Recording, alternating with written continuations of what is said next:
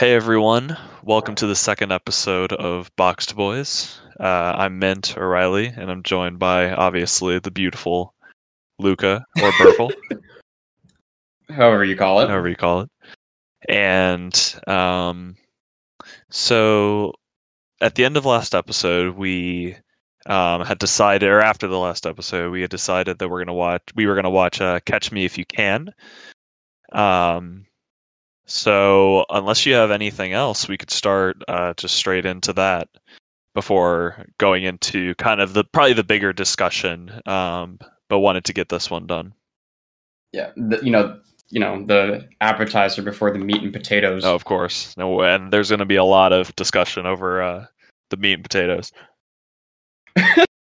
yes. Um, so I'd like to I'd like to just start with uh, Catch Me If You Can because that movie blew me away. Perfect. Uh, directed by Steven Spielberg uh, from 2002, starring Leonardo DiCaprio and Tom Hanks as the leads. Uh, wanted to start off with a kind of a spoiler-free discussion. Um, Mhm. So, what did you think? I think that my like my main takeaway, other than just it being a really good film, was that it was the amount of prowess that I saw in that film. Like looking at um, all of these actors, like bef- I mean, well, Tom Hanks is already pretty established, and so was Christopher Walken. But DiCaprio wasn't that established back then. Amy Adams wasn't that established back then. Jennifer Garner wasn't as, established back then. So this was all when a lot of these actors are really coming into their own in like their own way. And I thought that I saw so much of current Leo, like Once Upon a Time in Hollywood Leo and um, Django Unchained Leo. But mostly the like the biggest thing I noticed was Jordan Belfort Leo, Leonardo DiCaprio in that Mhm. movie. He channels um I mean, he, he channels uh, Frank Abagnale Jr. in The Wolf of Wall Street so well into his character. Like they're they're almost identical, other than the fact that they're played by DiCaprio. Like their mannerisms, well, aside from the drugs, but um, you know, their, their mannerisms, the way they talk, the way they walk, it, it's almost identical, and it's so amazing to see. And um, we talked about nocturnal animals last uh, last podcast, and we were talking a lot about how good Amy Adams was in that movie, and like this is just such a strong start for her. I thought that her character was really good. She didn't have much to go off of because she was more of just like a love interest Mhm. than anything like really substantial.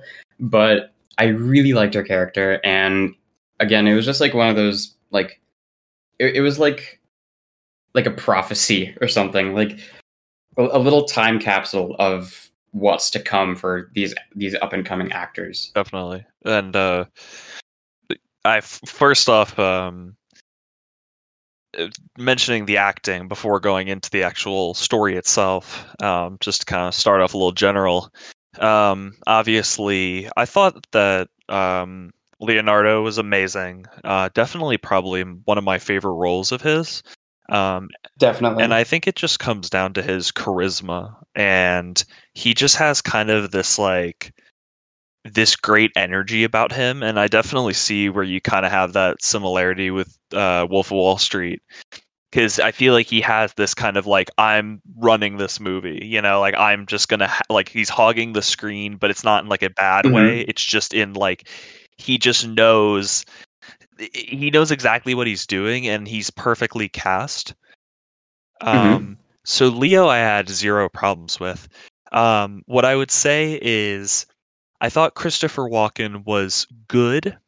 I thought he was just. I thought he was just good though.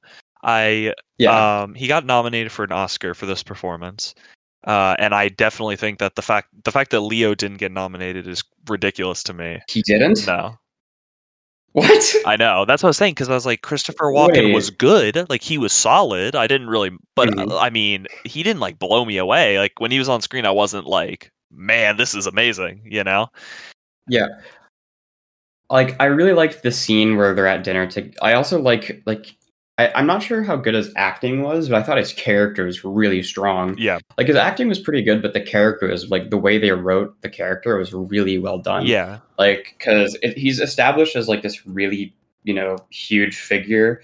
Um, like you know he's he's he's a rich guy. He has a huge house. You know he has a beautiful wife, and you know they live in a nice part of town, and he's part of you know some sort of uh, he's part of the government and you know, in a pretty high ranking position. He wins an award pretty much in the first ten minutes of the movie. Mhm. You know, you you see how great he is, and then it's just the the fall of this character. It's so heartbreaking to see, especially in the last like I want to say like hour of the movie. Yeah. It's just so disheartening to see, and um, I'm I'm not going to spoil much because I think it's good to just go and not blind, but just to see for yourself. But I think I think Christopher Walken had a really tragic story in this movie, and um, there was there's this one scene where he has lunch with DiCaprio, Mhm. and his facial expression is just so heartbreaking Yeah. because I mean it's it, like you can see the shame in his eyes pretty much because you know he he did this one thing and he hasn't he's he can't escape it for the rest of his life. You know, Yeah. it's kind of um, an interesting comparison because um, in the movie, Ca- I mean, Catch Me If You Can, I like other than being like a really fun and like you know sweet movie about you know just you know haha DiCaprio doing funny stuff, doing you know does a little trolling. Yep. It's also a re- it's, it's a really interesting character study about people not being able to handle reality and trying to run from that. Definitely. Well, I I also wanted to just mention um, before moving on, spoiler discussion. Um, for me at least, because I'll be spoiling um, a decent amount of things. But uh, I definitely agree with you. It's interesting you mentioned Christopher Walken's facial expressions because I felt like eh, I definitely agree with you there. I think that his facial expressions were super spot on, and that's where a lot of his acting kind of comes from in this movie. So I wouldn't say it's Mhm. like a great like like Christopher Walken. I wouldn't say it's great in like a performance way where he's doing all these things. But again, I think this movie is just a lot of energy. Um, and I agree with you with Amy Adams. Uh, she's so like lovable, and I think that's why I really connected with her character. You know, she's kind of I would say she's more of like an audience surrogate who's kind of just Yeah. caught in the middle of all this. Um, and I other I also wanted to mention um, before moving on to actual story elements um, with acting. Um, I wasn't really sold on Tom Hanks a little bit.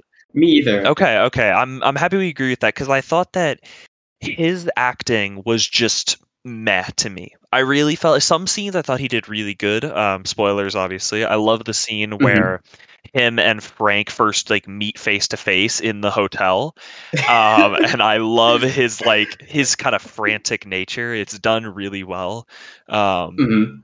and I love the way that it's directed and shot.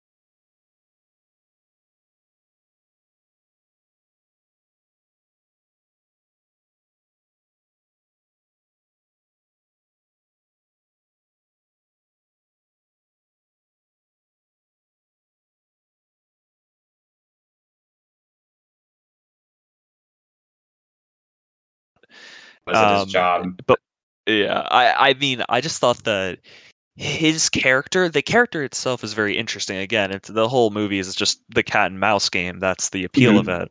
Um, and if you're into that, like, uh, you know, obviously you're gonna love this movie because it, a majority of it is just about that.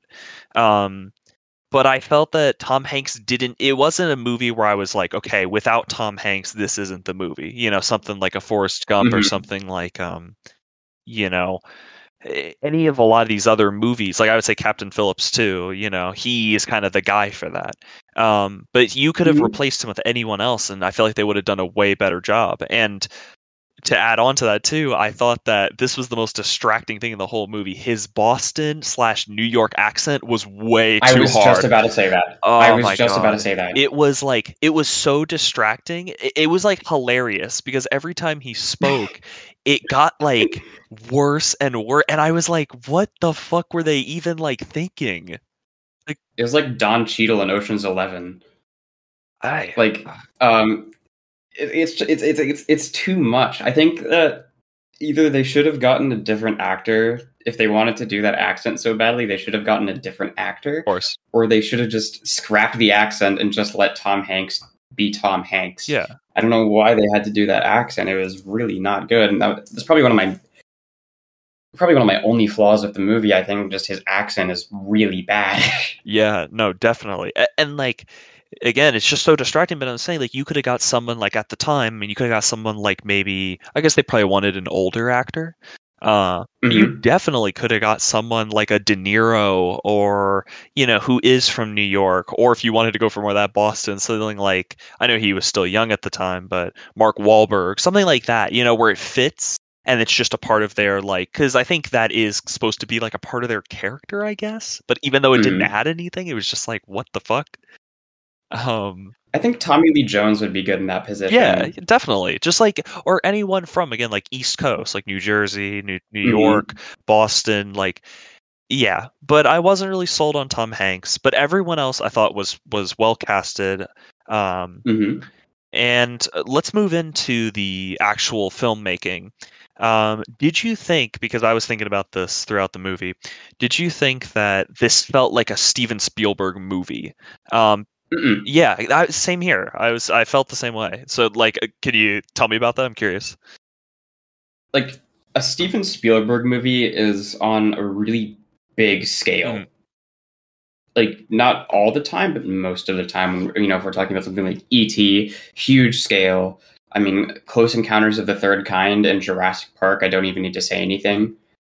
Um, uh, Saving Private Ryan is an extremely masterfully well done war movie, especially that Normandy beach scene. Mhm. Spielberg really he helmed that movie so well, and he like he knew what to do. But this was like I don't know. This felt like more like a I don't want to say like Scorsese, but it did feel like something a little more low key, like a Scorsese movie. You know, not as edgy as something Scorsese would do, like Taxi Driver or anything like that. But you know, because it it had that like that lighthearted Spielberg feel Of to it. Of course, yeah. I was to mention that. But like Spielberg, I mean, with an exception to Saving Private Ryan, that movie is disturbing. But um, with like you know, with stuff like ET again and Jurassic Park, there's like this level of like childish wonder, Of course, yeah, To- yeah, to- definitely. and same same with uh, Catch Me If You Can, especially the. um, I mean, well, also Frank Abagnale Jr. is a kid, Mhm. so there is a childish wonder to it. You know, there's like him as a kid being like observing stuff around him. He's like, "Whoa, this is really cool," Yeah.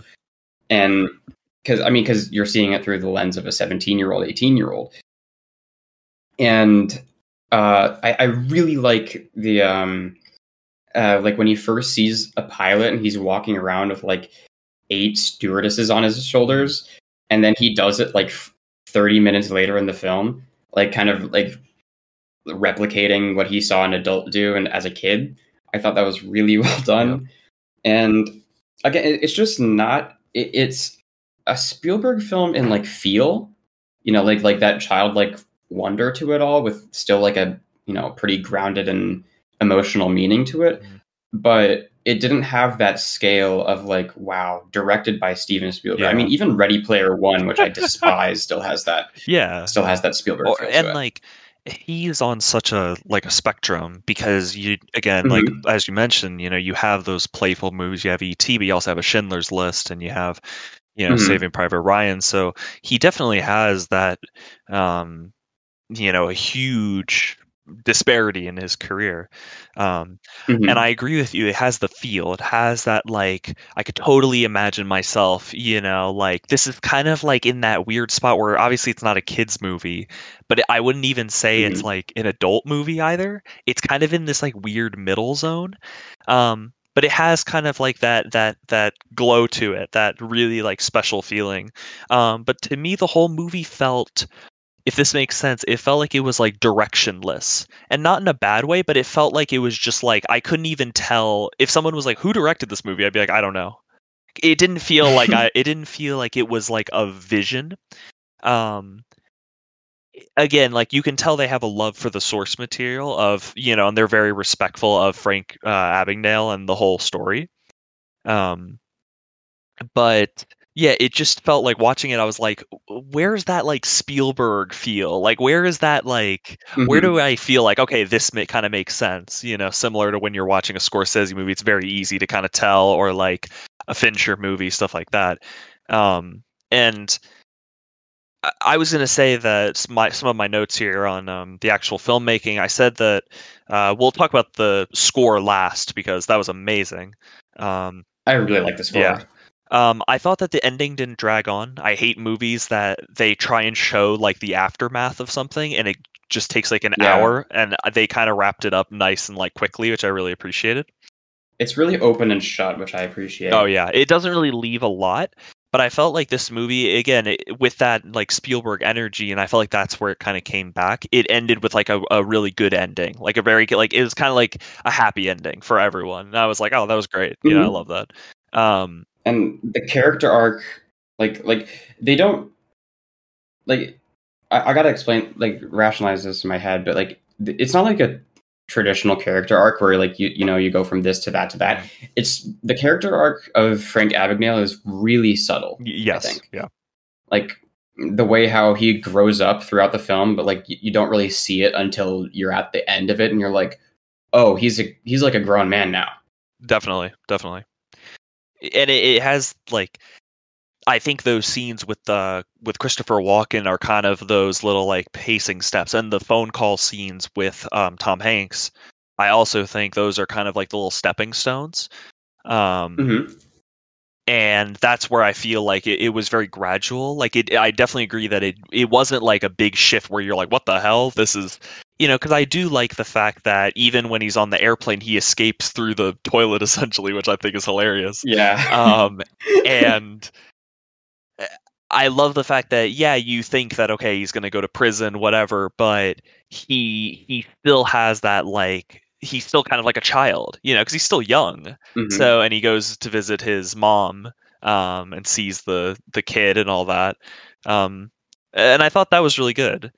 And to to add on to that, because we had already been mentioning um, uh, mentioning it a little bit, uh, I thought that the filmmaking itself was good. It wasn't mind blowing, but just solid. Like again, it's just kind of a solid movie. Like, what do you think? Um, I actually wanted to go back to what we said earlier about like this doesn't feel like a Spielberg movie. It feels like a Tom Hanks movie, Yeah, yeah, like something like Big or Forrest Gump or um, anything along those lines of like you know like those those Tom Hanks movies where like you know like they're, it's not a feel good movie, but like there's like a level of like whimsy to it. yes, definitely. Um, I thought that the filmmaking style was pretty average. Mhm. I mean, because I, I think Spielberg just wanted to take a more low key approach and just tell like an interesting cat and mouse story, and there wasn't much, um, you know, there, there wasn't much style to go off of. Um, I mean, other than the score, which was extremely well done, I really like that. Of course. Um, but like you know, there there wasn't much style to the movie filmmaking wise. Like um, something that it also felt kind of like to me was like a Guy Ritchie movie, and like you know something like Snatch. Hmm. Um, like like it was really fast paced, and the dialogue was snappy. Um, I really liked this this like running joke in the movie where Tom Hanks keeps trying to tell a joke, but it sucks. Yeah, that was good. I like that. It, it was kind of it, was kind of out of place though because again Tom Hanks is known as like he's kind of like been in a lot of movies that are like for children. So when he's like go fuck yourself I was like okay. It was, it was, kind of like forced. It felt kind of weird. Um eh, see I was gonna rebuttal you a bit because I think that there is some good visual kind of humor and really interesting filmmaking techniques um especially in that scene where Frank um he kind of like holds the auction and he gets a bunch of stewardess and he comes back to the airport and i love this Oh my i love the tracking shot of him and then it, it kind of like pans over to tom hanks on the oh, right. I loved that, and I also loved when Tom Hanks rushes out there like, "We found him. He's in a, a car." He rushes out, and um, he's like, "Some dude pay me a hundred dollars to wear the thing," and then he looks up at the plane that fr- that's supposed to be Frank flying away, and I I loved that. I thought that was really well done.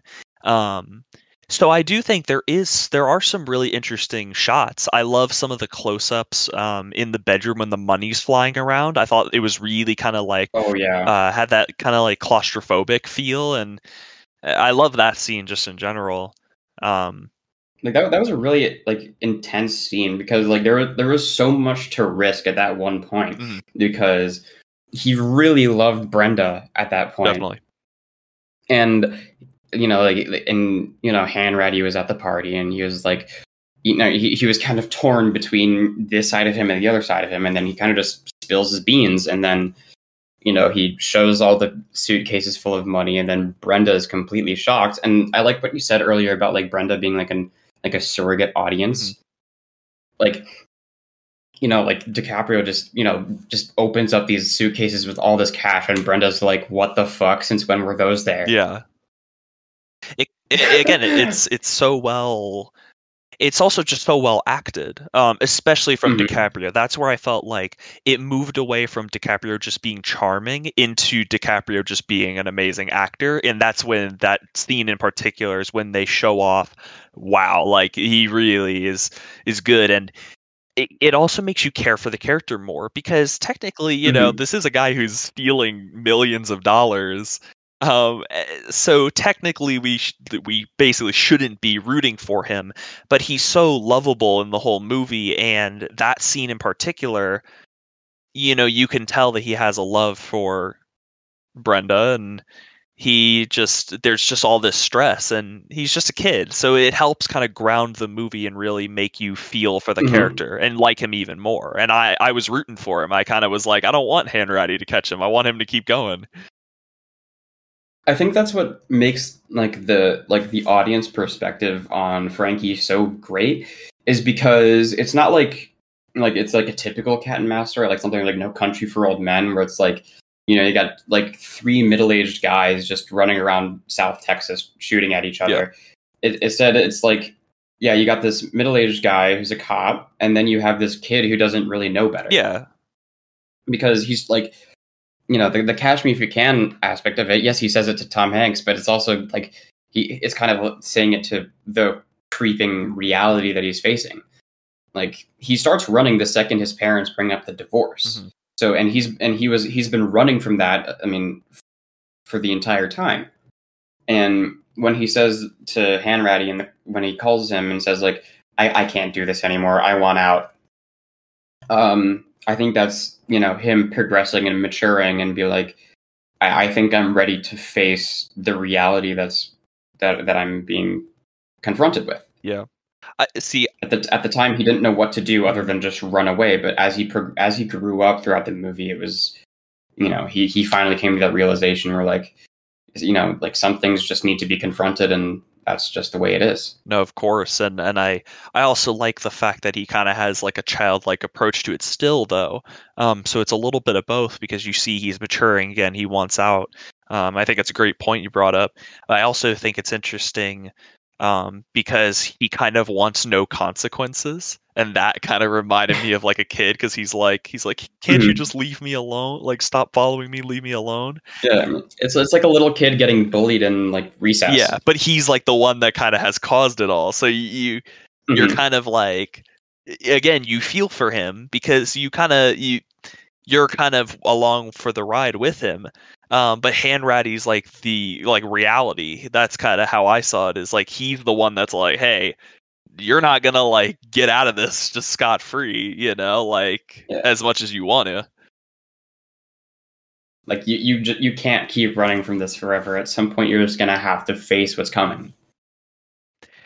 Um, I, God, I really liked that. Um, the last bit where they like the the last like little chase between Frankie and Hanratty in I in France, yeah yeah and um, kind of opens opens up to Frankie about you know his daughter and his and his estranged wife, and you know I I think that really brought the whole story together as, as like you know the the three main characters um, Frank Abagnale Senior, Frankie Abagnale Junior, and uh, Carl Hanratty are all just people who have been affected by a you know a broken marriage or you know a lack of love in their life and that's really what you know drove the movie home for me like I, I can acknowledge that tom hanks you know he was a little weak at points but i think that when he opened his character opened up about his daughter and his ex-wife and stuff like that. It really gave his character more of an emotional center than it did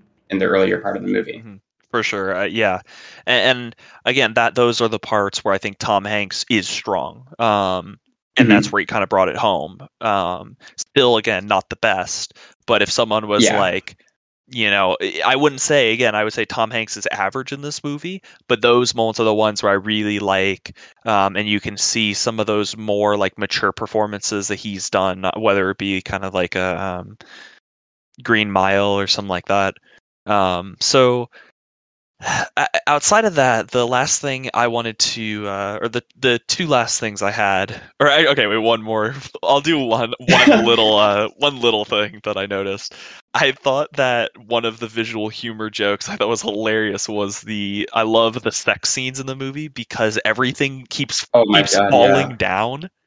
It was a really funny way to do. I know it's like kind of cliche to do it, um, but I just love the sheer volume. In particular, like the one where there's like the cart with all the food and it keeps falling. Yeah. keeps falling. It just was like a meme. It- and same thing with Amy Adams. Like I thought it was just so funny. So I don't I don't know. Were there any other um, kind of visual humor things that you really noticed or uh, style like kind of stylistic things um, you really liked?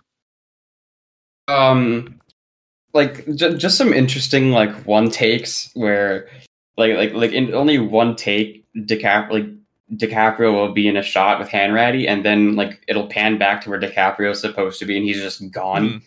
Yeah, th- th- those are I, fun. I that that had me that killed me every single time, especially like in in like the first the first scene of the movie where they're at um like the French prison and he's put in like a cell because he's like he's coughing up and he's falling over and shit and he like Hanratty's talking to one of the French guards. He's like, okay, I gotta extradite this guy and bring him back to the states. And then like they pan they pan back to where he's DiCaprio's supposed to be and he's just out. yeah. I thought that was really funny. And they do it like multiple times, but I, I felt like it never got old. Like they could have done that a bunch, but I thought that it, they did it enough where I was like, okay, that's fun. You know, It- again, it kind of added to the the whim of the movie. It was Mhm. really because it's always done one. in such a creative way like there's like it starts with like just like okay he's there and then he's not there and then as it keeps going and it's like this goofy stuff like you know uh, i'm with the secret service uh you know i've been tailing this guy for months you know you're do you think the fbi is the only uh, the only bureau working on this and then he just bolts that was fun. Yeah, um I the best one like th- what makes his escape scenes so good is how fresh they are. It's not like the same thing over and over again where it's like, oh, he got caught. He's gonna, you know, run away the same way he did last time. No, there's always a new way for him to escape, and there's always a new way for like Hanratty to react to it. yeah, Like uh, as as you mentioned earlier, like going to the bathroom and then escaping through the toilet. That is so creative, and I thought it was so funny. And like then the shot of the exterior shot of the plane, and then him jumping on the wheels and then bolting. God, it was so funny. yeah. It, it definitely had The humor in Catch Me If You Can, just superb. I, I- again, like I, I really like to compare it to Guy Ritchie because Guy Ritchie is like the master at visual humor, and Oh, I don't know this about is that. pretty much no different. I mean, not the master. I mean, well, there's people like Wes Anderson and Edgar Yeah, Wright yeah, yeah. I also, was gonna but say. you know, like the way that he uh, Spielberg uses the camera to just make the movie so funny and st- like so funny and like with a dark emotional center, but with like a light-hearted shell Mhm. was just superb. I think this is one of my favorite Spielberg films just because of how he executed it. Like the directing is really I I, I want to go back on what I said earlier. Like the directing is like it's not as grand, but it's still very low key. Mhm. Like there there's not there's not much on screen, but there's so much off screen to be looking at. Like, you know, you know, Spielberg being like, "All right, Leo, I want you to do this, this and that." And then and then like his escapes are pretty much mostly in one take. So like, you know, the the camera will pan over to like where he's out of frame, and then it'll pan back and then he's just gone. See, I, I one other thing I wanted to mention, um, and these kind of go hand in hand, was I think the intro kind of did this movie dirty, um, and the reason why was because the intro was so stylized and so awesome. It was probably one of my favorite intros ever. The whole animation, Mhm. um, and it's in that really cool kind of style. I don't know what you would call Mhm. that, but it, it's just such a cool style. Kind of reminds me of like Incredibles, you know. Um, Definitely. I was thinking of something like along the lines of a Guy Ritchie film. Yeah, like yeah. some, again, like there, there there's so many Guy Ritchie isms that I can, you know, point out in this film. Cause I mean, it's just like this really interesting style of crime comedy that he's known for. And especially like, you know, comparing the beginning scene of catch the, the intro credits of Catch Me If You Can to the intro credits of Snatch. They're so stylized and the music is like I, I'm not sure if my mic's picking up my snaps, but you know, it's so like Yeah, you know, it, it's rapid fire. It's so well done. The colors are superb. Everything in that intro is just like I thought it set the stage a little bit too well. yeah. No, that's what I'm saying. Like it felt it, to me. It kind of also reminded me of like Bondish a little bit. Uh, and yes, definitely. and I thought that that mixed with the music, it kind of had again this really fun, playful kind of vibe. Um, and then when it kind of moved into the actual movie, I was like, man, I really kind of wanted a little bit more of that. And you still get obviously that playful, fun vibe, but um, I just thought that intro was so good, and it kind of, I would say, it set my expectations a little bit kind of off course of what I was like initially thinking. I was like, oh, okay, we're going in a different direction here, but um, in the end, uh, if you have anything else to uh, say about the film, go ahead. Um, but I gave it a four and a half out of five. I think it's great. Everyone should watch it. Um, really solid. definitely. I mean, four and a half out of five for me too. It's just such a superb crime film. I think it's like you know, like every, you know, everybody has like that you know, one thousand and one movies to see before you die type thing. I think that it's pretty high up there, just because, like, like as I said way earlier, there's so much promise in the cast that hasn't been seen yet. Like from a 2001 or from a 2021 perspective to to a 2001 film Mhm. or 2001 or 2002. Uh, two. Okay.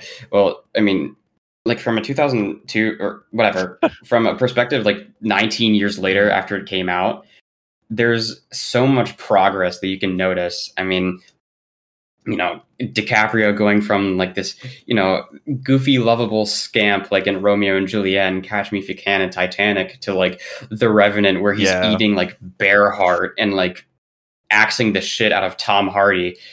It, I mean, it's such a radical change. And um, Amy Adams also like going from like, you know, this, you know, cute, bubbly character, you know, Mhm. to something something along the lines of Arrival or Nocturnal Animals, which are like such heavy emotional performances that, and Amy Adams is not bubbly in either of them. Yeah. so there's so much progress that can be seen from that a film in 2002 to a film that was released like within the last three years. Mhm. No, it's, uh, definitely. And um, if you love Leo, you'll love it because it has that just Leo perform. I mean, he's just great in everything. Mhm. Um, but yeah, uh, I think that's it for uh, Catch Me If You Can. Um, so next movie we watched, um, we didn't watch this week, but it's something uh, I saw, uh, I think a month ago or two months ago around there, and I loved it. Uh, we wanted to talk about both these movies. Uh, we both have very strong opinions on them. Mhm. Uh, so let's start with the Safdie brothers first uh, out of the two. Uh, Good Time, released in 2017, starring Robert Pattinson um, and Benny Fine, or not Benny Fine. Am I actually Benny goofy? Benny Safdie. Safdie. Can't even remember. I'm- I don't know why I remember that. Okay, yeah, Benny Safdie. Um, and he is basically he's kind of this. He, he's kind of like a con, like a cunning. He's kind of a con man type guy. Mhm. Um, and after a failed robbery, um, Benny Safdie's character, he basically goes to prison, and the whole movie is Robert Pattinson's character, Connie, trying to break him out and get everything sorted, and it is just fucking nuts. Tell me all your thoughts.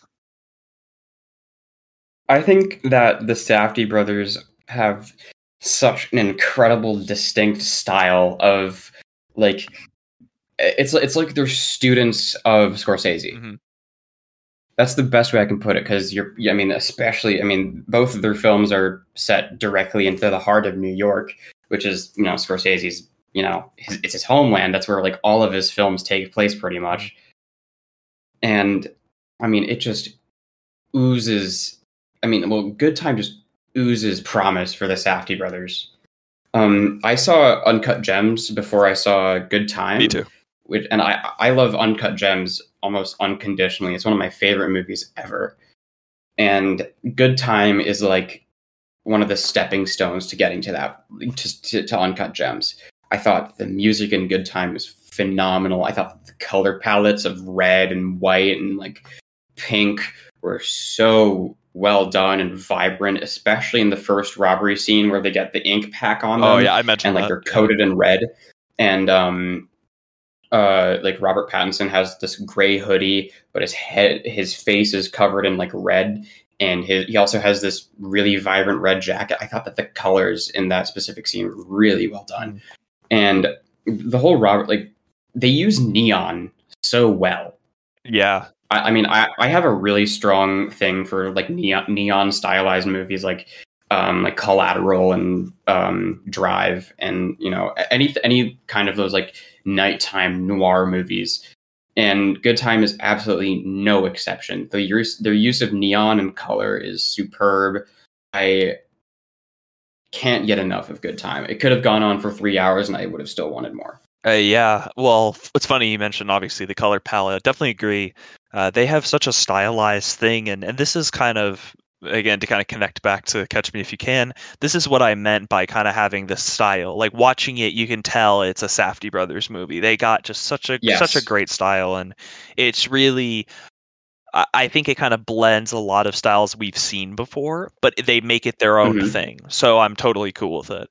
Um, I want to obviously mention the the the big draw of the movie. Um, both these films obviously have huge draws, which are the lead actors. Um, and Robert Pattinson most likely should have got nominated for an Oscar for the performance, in my opinion. I think he did amazing. Um, and also same with uh, Benny Safdie. I don't think he should have got nominated for an Academy Award, but I do think that he was really underrated, especially for being just kind of like an actor director. You know, some of those can be pretty eh. But like, what'd you think? Uh, Well, I, I want to elaborate on what you said about Benny Safdie because don't, people don't really like um, pay attention to how much Benny did for this movie. So not not only was he a co-director with his brother Josh Safdie, but he also he wrote the movie and he did the sound for it as well. Like so, he, he did a lot of work for a good time, and the amount of passion and effort that the Safdie brothers put into this movie is astounding. Um, that f- the first the first robbery scene in the movie is so expertly done, and part of that is because of the really low key like soundtrack. Um, the Safdie brothers are like the Safdie brothers and like synthwave soundtracks are like peanut butter and jelly. Yeah, Like Definitely. the synth in Good Time is so good, but I have to hand it to Uncut Gems for having that. The, the score in Uncut Gems just adds so much to the movie already. But I think Good Time is a lot more like uncaged and wild than Uncut Gems. But both of them and like the soundtrack can like it the soundtrack contributes to both movies so strongly. Mhm. And like Robert Pattinson is a complete powerhouse in that movie. He takes the entire movie and puts it on his back. Well, he also, you know, carries it with Josh Safdie and Benny Safdie's incredible directing style. But the, the the star is Robert Pattinson and what he does with the role. And God, he's just absolutely incredible. yeah. I mean, first off, OPN. Uh, I don't know how to pronounce the first part. Something Point Never did the uh, soundtrack for both films. Uh, so obviously they are very similar. But again, I think it goes so well with the visuals too. It, it kind of creates a style. And um, y- you know, obviously, uh, I think this film, both the films, feel like this and Uncut Gems feel like they were just written for the actors. Obviously, Uncut Gems was Mhm. written for Adam Sandler, but Good Time, it really feels like it's perfect for Robert Pattinson. He has such a great intensity with the role. Um, he, I mentioned how I love how he's a mess. You know, he's definitely he's trying so hard to like con everyone, you know, to benefit him, and I love the fact that you can see him kind of slipping up a little bit and just trying to figure everything out on the fly. Um, and it really was, you know, I think Robert Pattinson does a great job um, of kind of taking you out of just seeing him and really like putting you in the character. And I really felt that with this one, and I connected with his character because I wanted to see him win. It's you know, as much as he's kind of a bad guy, I wanted to see him succeed. he's horrible. Yeah, he's he's, he's a fucking asshole. Um, but I love him too. So Yeah, let's go into the actual scenes in the movie and stuff from the movie. Um, unless you had anything else to add about the acting. I I think that Robert Pattinson has had the one of the most amazing growths as an actor like ever. Like I, I I was talk I've been talking a lot about growth as an actor this this podcast because I mean, well, Catch Me If You Can, I mean, as I said, you know, there's a lot of growth from 2002 to 2021, but I think that Robert Pattinson's growth has really really just it's really superb because he went from like, you know, this this, you know, kind of lover, lovable dorky guy in Harry Potter Goblet of Fire. You know, he was he was he was just like, you know, that like kind of like a typecast handsome guy for like Harry Potter and um, Twilight. But then um, he really started to come into his own when he started doing like more like I don't I hate using the word indie, but like lesser known projects. Like he we worked with David Cronenberg in 2012. But I think his recent his run since like 2000, I mean his run ever since Good Time has been phenomenal. Mm, definitely. Because I mean he he crushed it in Good Time. He crushed it in The Lighthouse. I thought he was pretty good in High Life. Despite that, I didn't think that movie was really that good. His character in Tenet was probably the best part of the movie, Cool. and he had an amazing role in um, Antonio Campos's uh, Devil All the Time, which is really, really overhated. And Yeah. his evolution is just phenomenal, and I, I can't wait to see him as Bruce Wayne, and I can't wait to see what he does after Bruce Wayne. Yeah, and he's gonna keep getting better. I mean, honestly, he's, you know, uh, I think he's like around in his thirties, but man, I mean, he's still got a lot of he- he's got a lot of stuff in the tank. Um, and so I- I kind of I rewatched. I didn't rewatch Good Time, but I I kind of skimmed through it to catch things that I really loved, just to make sure I didn't miss anything. And uh, I want to start off, obviously, um, with just the stressful scenes, um, which you could say is the whole movie. But I feel like It's the whole movie. I felt like genuinely, I know a lot of people mention that Safdie Brothers, it's kind of an anxiety genre, you know, and it is. Uh, I felt that more in Uncut Gems. Um, Definitely. but we'll get to that when we get to that. Um, but I felt like this this movie there were two scenes that I felt really had the most stress, and I love them the most, which were uh, the Domino's bathroom scene, which you really feel a sense of like urgency and just like oh my god. Yes. Um, and I also love the uh, scene at Eric when he's trying to the guy who's trying to call, and then you also have uh, Jennifer Jason Leigh who's also trying to call her mom with the money, and they do such a great job with commotion scenes. That's how I I put it as yes. like when multiple people are talking um, because you know in life that's obviously super stressful to begin with but then in a movie they have the they have this amazing ability of just creating this like ah like everyone chill out you know and oh that God. i felt like this movie really kind of did such a great job with that um you know what a yeah i just i i just i loved it. it's a good time. it's a, it's a it is a good time. Um, what did you think about uh, you know, what do you think about the whole stress thing? Because you know, some people might see it as kind of gimmicky, um, and, and I it's a little gimmicky, I think. and I would say I don't want Um, them to keep doing it forever. Like I hope they do something that Mhm. isn't just like a good time uncut gem because I feel like then it'll start just being like, okay, they're just making the same movie over and over again. yeah. So Um, I think like their use of commotion is good, and it's really easy to fuck it up. But I think what really like um, sells it is like the way that the sound is designed and the way that like microphone placement and how you know you, you can hear like this character saying this and this character saying that. And you're like you get these tidbits of information from these characters talking over each other. So like you know you hear like while um, Jennifer Jason Leigh's character is calling her mom, you hear like the bank teller saying like, "Yeah, we can't take these," and then you get like a little glimpse of like, "Mom, I need the money," and there's and all of that meshing together creates so much tension. Tension. It's like you're hearing it from Robert Pattinson's ears. Yeah, definitely. Yeah, and it, I think that yeah, you kind of hear a little bit like some in your right, some in your left, and they do just such a perfect job with with mixing and again sound. I think sound is just such a big part of their movies.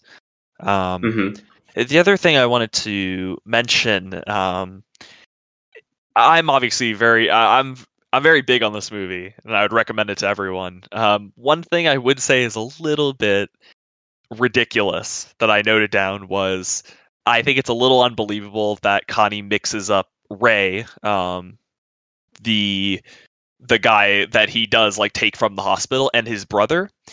Um, and people could say like, yeah, it could be like he was just in the heat of the moment. It could be the lighting, but I really thought that like their faces are really distinct, and yeah. it was kind well, of like fair, what. Buddy Duress uh, Ray, he had his he had his face pretty heavily bandaged up, so you couldn't really tell who was who. Yeah, but I, I looked at the scene, and there was number one lighting from up above, and mm-hmm. you know maybe like if he saw it based on like hair, then I could maybe believe it because they do have similar hair, but yeah. his face looks different. So I was kind of like, okay, yeah. I I get what they were trying to go for with that, but that was the one scene where I was kind of like, what the fuck is this? I really need to hand it to Buddy Duress for this movie because he does a really good job, and people don't give him give him like nearly enough credit. I agree, definitely. Um, I my favorite my, one of my favorite scenes in the movie is how is when Ray is telling like how he ended up in the hospital. Yeah, I love the editing; is so good. The editing is so fucking well done. I love, love, love, love, love the like the chase scene and like the again something that I'm going to be talking about for both of these Safdie movies is their use of lighting, especially in neon. Yep. Um, like the arcade sequence with all like the, the like the multicolored neon lighting was so good and so bright. I mean, and like a- another thing I really like is like these close-ups on Ray's eye because you know his eye is dilated because he's you know he's completely whacked out on acid mm. and everything else under the sun.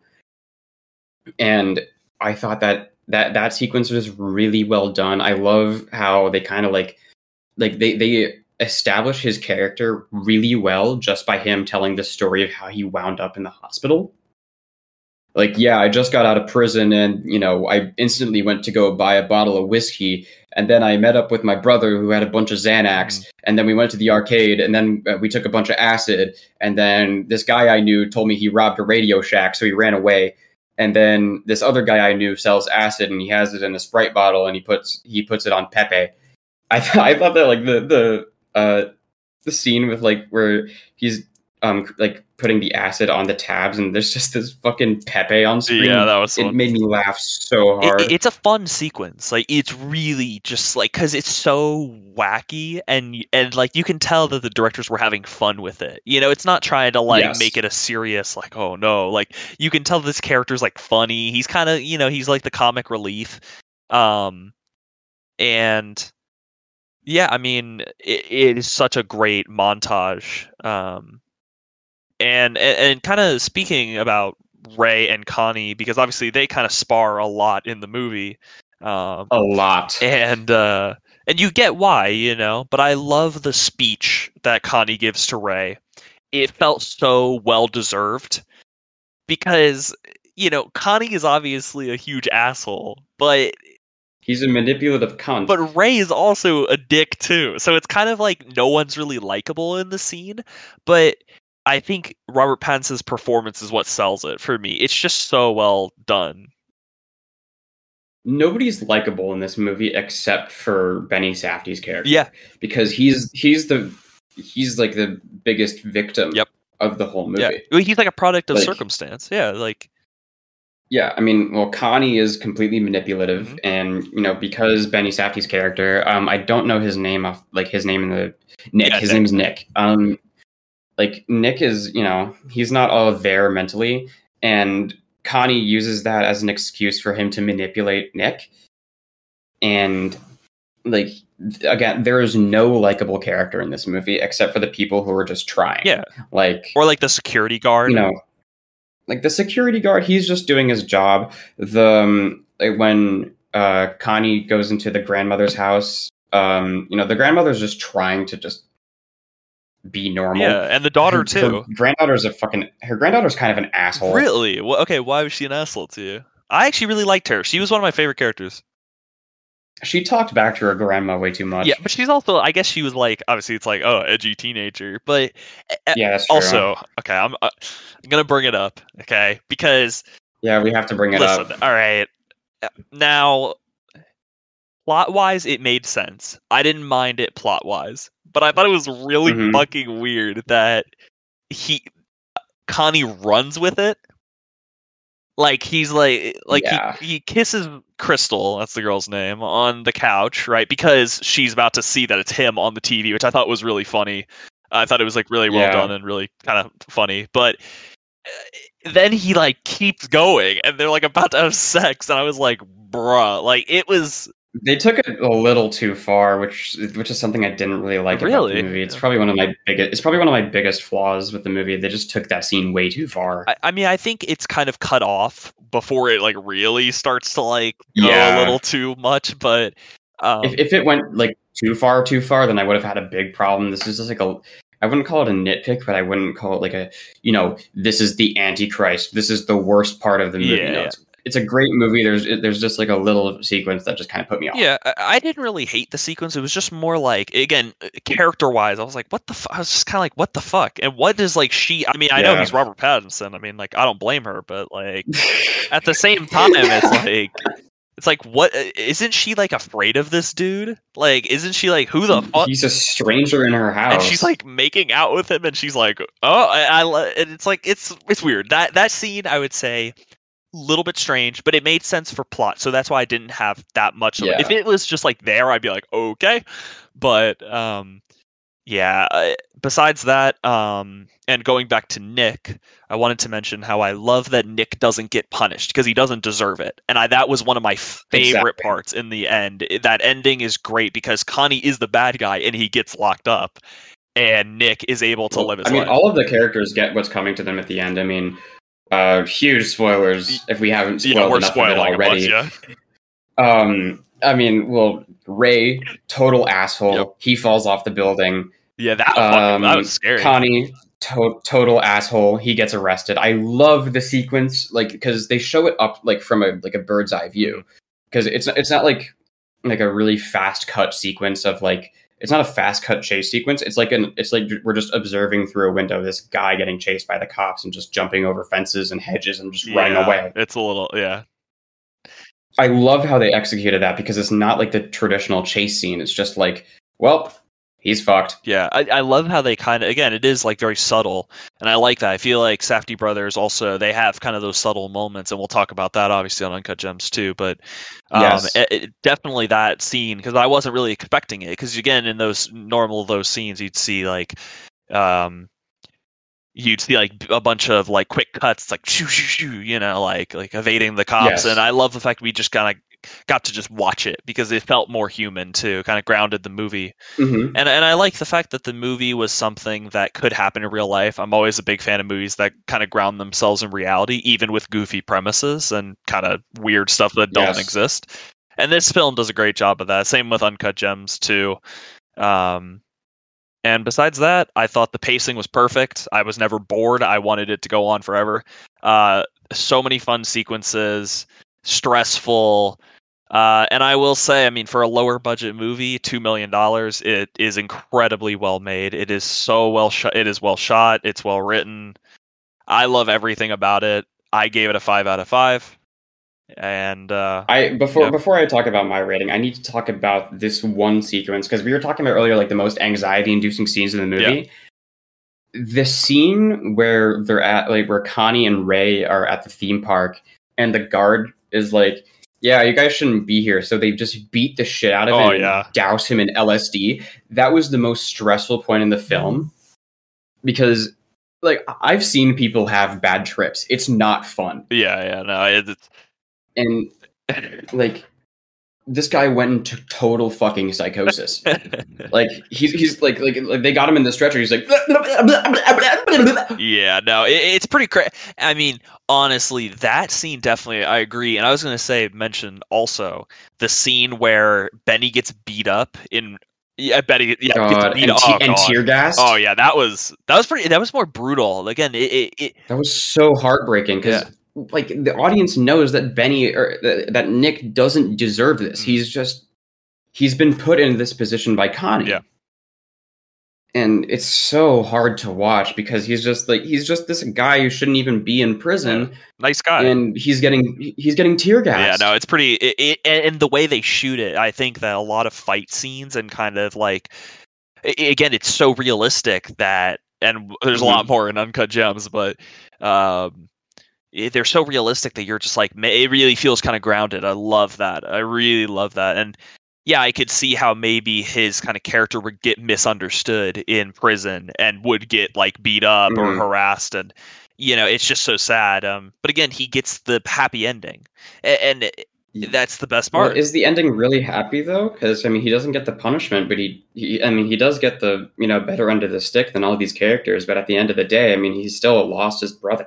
I- You know, yeah i i would say it is it, it's bittersweet because i think overall you know he loses his brother um i would say it's more bitter for connie because throughout the movie again he's a huge asshole but you can also tell that he cares about his brother he's super like nice to him and supports him and you know he does care about him a lot so i would say it's more bad for him um, but I felt it was good for Nick because again he didn't get the punishment because he didn't deserve it, and he was able to go back and get the help he needed with that great Yeah. ending sequence too. Love it.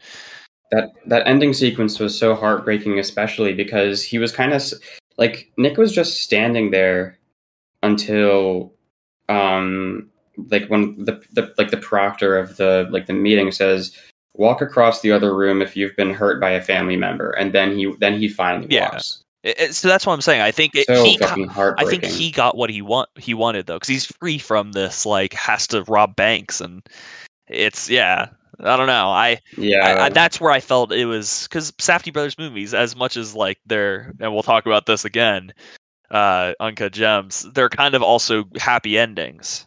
So at least in my opinion. But um, do you have anything else you want to add before we move on to Adam Sandler? Funny. Um, well, I gotta, I gotta give my rating. Um, four and a half stars for a good time. I think that it's such a strong entry to like to enter the the, the industry with. I mean, the Safdies had made like other movies. Like their, one of their first movie, I think it's called Heaven, Heaven Knows What, and it's it was with Buddy Duress. Um, but this is like their first like studio film because um, with Uncut Gems and Good Time, they worked with A twenty four. Um, like big movies. Like it's not like uh like yeah, yeah, indie, more indie stuff. like such a strong debut. And again like their directing style is on point. Um like the acting is just on point. Robert pattinson is a powerhouse. He pretty much picks up the movie on his back and just you know takes it to the end. And again i, I really have to give credit to buddy duress with that monologue about like how he wound up in, in the hospital. That it's just such a superb movie It's funny. It's it's stressful. It's sad. It's got a, it's got like everything. It's- really a roller coaster. definitely. And uh, speaking of roller coasters, um, Oh man, Uncut Gems time. Uncut Gems. I want you to tell me what you thought about it because I know what I think about it. It's one of my favorite movies ever. I think that Adam Sandler. I mean, a lot of people give flack to Adam Sandler because you know they're used to like, like, like. If Uncut Gems didn't exist, what if you thought of an Adam Sandler movie? What would be the first thing that popped in your head? Uh, probably Grown Ups. Yep, Grown Ups. The Water Boy. He's made good movies though. if Um, this one didn't exist, yeah. so but he's got some good stuff. But yeah, the the amount of bad outweighs the good. Yeah. Like you know, there's Happy Gilmore and The Water Boy and Jack and Jill and the Grown Ups. I, I don't mind Happy Gilmore.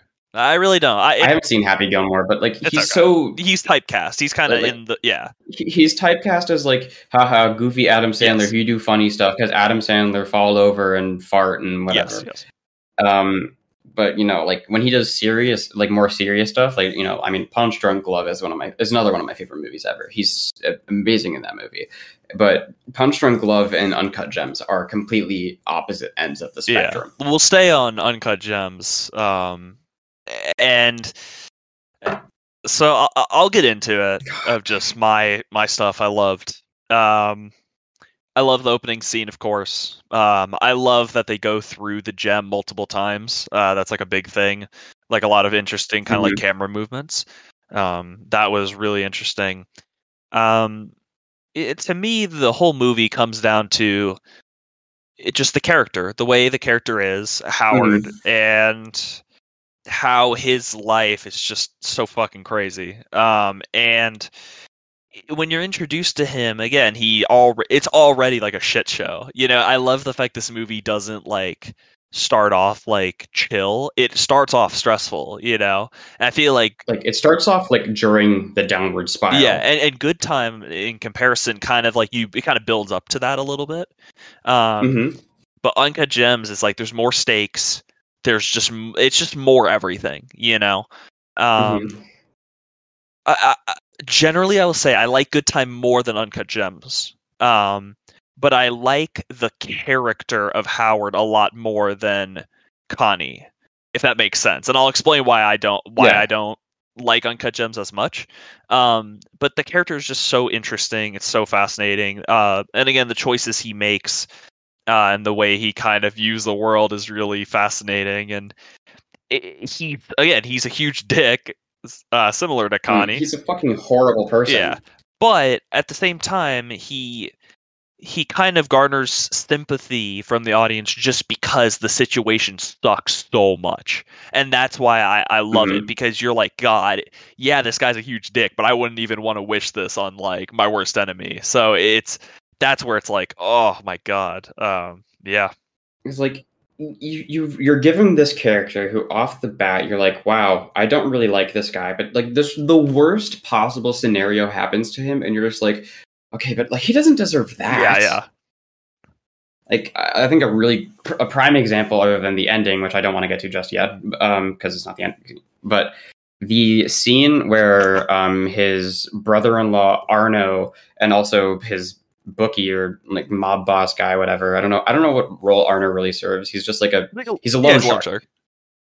Yeah. So when Arno first um, meets up with Howie in Arno's car, and then Arno, I mean, Howie made a stupid move earlier in that movie to wind him up in that situation. You could You know, spoil it like if you want. it's it's a he sent Arno a bunch like a picture of a bunch of money, and then he went to the he went to um I don't know New York steakhouses very well. yeah, yeah. Um, but he, he he went to a restaurant and he went to his bookie and he's like, "Yeah, I want to bet all of this KG triple way parlay, eighty six rebounds, blah blah blah blah blah." I think that like something else that I think that is really great about um, Howie Bling is that he is really stupid with his choices. Yep. But when he does something calculated, it pays off. Yeah, of course. really well. He's he's Like, smart. He, he- he's a smart guy. yeah. He's a really smart guy, but he just makes the worst possible decisions. and that's that's what's so lovable about him because again i think that's what grounds the character too is because he's just a gambling addict who again he always thinks that he's going to succeed at things um and that Mhm. obviously is his downfall because you know it's not how life always goes um Nope. but yeah he's just um the character's so interesting because again like he he's kind of like he's so like he's so like uh like cunning you know what i mean like every time he speaks he speaks so rapidly. He's like a fox. yeah, no, literally. He like, but he's so sneaky with the way he does things, and I, I kind of, uh, I kind of appreciate the fact that he doesn't really think without, he just does without thinking. Um, Mhm. because again, I think someone of it would be weird if he was making these like really smart decisions. So I like the fact that it's kind of like, oh, he does make these like really dumb decisions because that makes it it makes more sense logically. It's a lot more entertaining too. It is very entertaining. if entertaining is like having your a- ass Oh. pucker for like two hours. Yep. um, something that I want to juxtapose Good Time and Uncut Gems with is that there's a lot more like the acting is a lot more like heavy in Good Time. There's a, like a, a big reliance on like side characters and stuff like that in Good Time, like you know Buddy Duress and um, I mean and uh, Benny Safdie, but in Uncut Gems you're only focusing on Adam Sandler. Yeah. Everybody else is kind of just like there. But however, I agree with you. But I was going to mention because I had this written down that all of the side actors are good though. They are all good. Yes, yes, yes, absolutely. I think that the biggest surprise going into it was probably uh, Kevin Garnett. Yep. definitely. The, he, he did really well. My favorite scene um, of his is like when he first shows up in Howie's shop and he's just like completely tantalized by the stone, and then he ends up breaking the um, the shelf. And um the Safdies i mean even in a, in a scene where it's not really that anxiety inducing, like where like on, on like a baseline is not that anxiety inducing the way that it's executed with like Demany being like hey why don't you fucking sell this guy one of my watches? or Mhm. you know like like all of this side stuff. And you know then um howie like showing kg the stone. He's like it's not for sale. It's for auction and like it's just like oh fuck howie what did you Yeah. do It's it's like those little micro decisions like always come back to bite him. It's great. I, Yes. Like I mean, especially with um, you know, he's he, he fucking sold one of like, he- like he's in sh- deep shit with a separate loan shark in the movie. Yep. Like he's he's in deep shit with two loan sharks. One's a lot more threatening than the Yes. other, but like, you know, he, he just like the other one of- the other ones. He's just like, all right, well, go fuck yourself. Here's a watch. Bye. And then the the, the uh, loan shark is like, what the fuck? This is a fake Rolex. yeah, I yeah. thought that was really funny. is. And then it comes back to bite him so much later in the movie when you realize that, like, oh, he sold one of Demany's Rolexes to this loan shark. It wasn't his Rolex to sell. It's just like, and there's just so much going on, and all all of his decisions just tie up together in this beautiful bow. And again, like like uncut gems, there's like there isn't like a very specific scene to point out like yes, this is this is the movie. Like the the prob- one of my favorite scenes in the movie is probably when he's um uh he's celebrating Passover with his family Oh yeah, love that. and and then it's like the reveal oh arno's his brother-in-law and then like there's just like this silent tension between everybody because um you know with you know dina hates howie already because howie's a neg- he's a neglectful father but he's not he, he's not a neglectful father towards his um his older son Yeah. but he's because his older son is pretty much just like him he's he's a carbon copy yeah, yeah. Which is a great, but his great younger relation- son great relationship. I, I thought I thought their relationship was really well done, but his um, relationship with his other son um, was you know, it was heartbreaking. You know, because like you know, you got this one son. You know, like you know, he's like high fiving him, like yeah, you know, uh, you see how many points KG hit. Um, I you know, I, I- they're both like they're both talking about betting money too. Like the apple doesn't fall that f- far from the tree. And then, then you know, then you go to his other kid's room. He's just laying there watching the game while his son's trying to sleep, and he's just kind of silently going, "Come on, hit that fucking rebound!" Come Yeah, on." that was fun. That was really that- funny. it was. It was really funny, but I was also like, "Oh yeah, man, yeah, you feel bad. No. And that's the thing is like I love the fact that this film doesn't try to like it doesn't try to make like Howard it kind of makes Howard like cool, I would say, but I also love the fact that they're Mhm. like this guy's a piece of shit. Like you know, they they don't like really like y- they don't sympathize with him, you know, like the filmmakers. And I and I I really appreciate that because again, it's like yeah, why would you? Like no regular human would be like, "Oh, this guy's so cool." You know what I mean? Um I like it's up for the audience just to decide if Howard is a good person or not. Yeah. The, the Safdies they take like a neutral approach to it. Is Howard a good guy? Sometimes. Is he a bad guy? Uh, most of the time. And like, like there, there's so much layering to Howard's character, and like, like there's all these factors to account for like why he's in deep shit because you, like you know there's so many characters that he's in really deep shit with he's in deep shit with KG because KG has his stone and KG is like, stop fucking, you know, stop, stop jerking me off about it. Just give me the stone or just don't. Mhm. And, and then there's Demany who's, you know, he's, he's also kind of an idiot. um, you know, Demany's giving Howie the runaround too, but Howie's also giving Demany the runaround too. Yep. So it's like they're both fucking each other over. and then there's, and then there's Dina who's like, Howie, can you just be a good father? And he's like, once?" no. And he's like, And I- "Mm, but the yeah. game, you know, he says, uh, there's this really great conversation that shows how good, it, like how much of a shitty character he is when um, uh, she's telling him like, um, you know, Benny's been wanting to go to sleep for, uh, you know, Benny. It's like ten minutes past Benny's bedtime. Come on, go up. And he's like, um, yeah, give me a sec, give me a sec. And then he's like, he's he steps up and he's out of his chair and he's like, and he's like starts to sit down again. He's like, I'll wait for a timeout. And then Dina stamps like, now.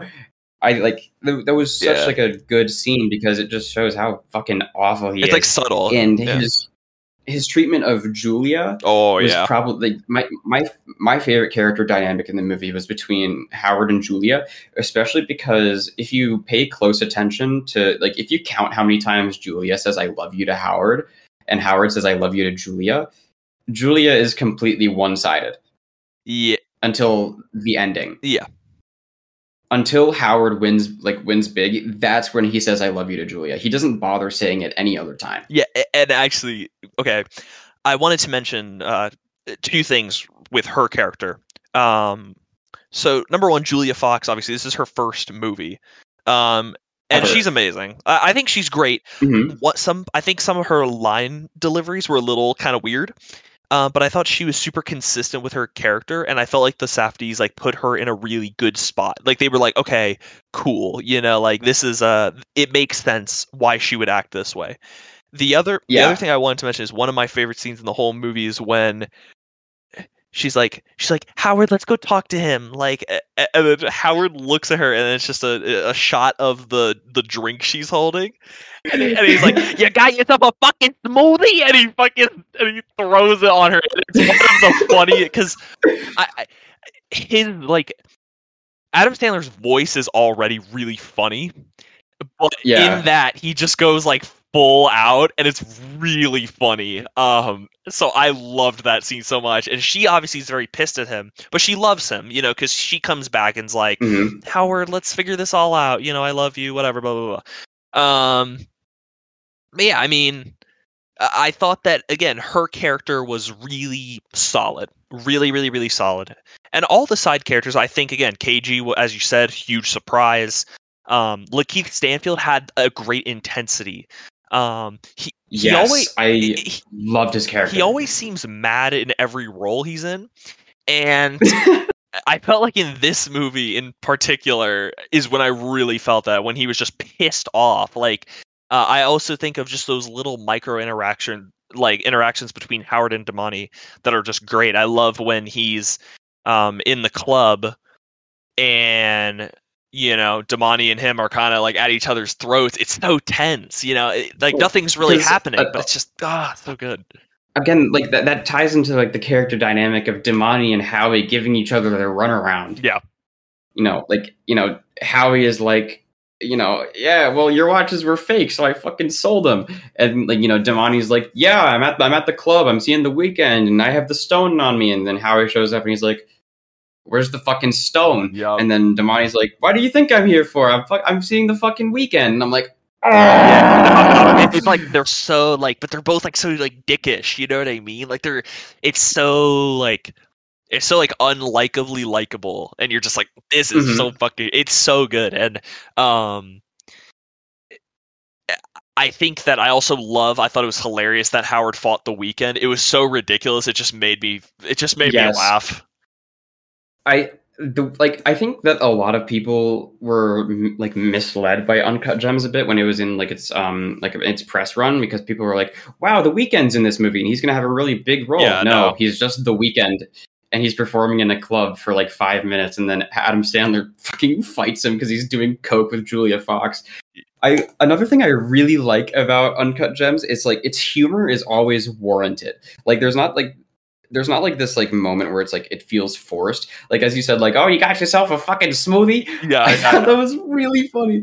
But um another like really um funny moment for me was when another like another like scene just like that where Julia is like walking up to Howard and he's like and Julia's like, Howard, I'm sorry. And Julia walks up to him and he's like, Howard, I'm so sorry. He just says, No, and just keeps yeah, walking. no, that's what I'm saying. Like, it's those little things. I'm not okay. Now, anyone who's listening to this, it, this is not a comedy movie, but it has moments that are really funny.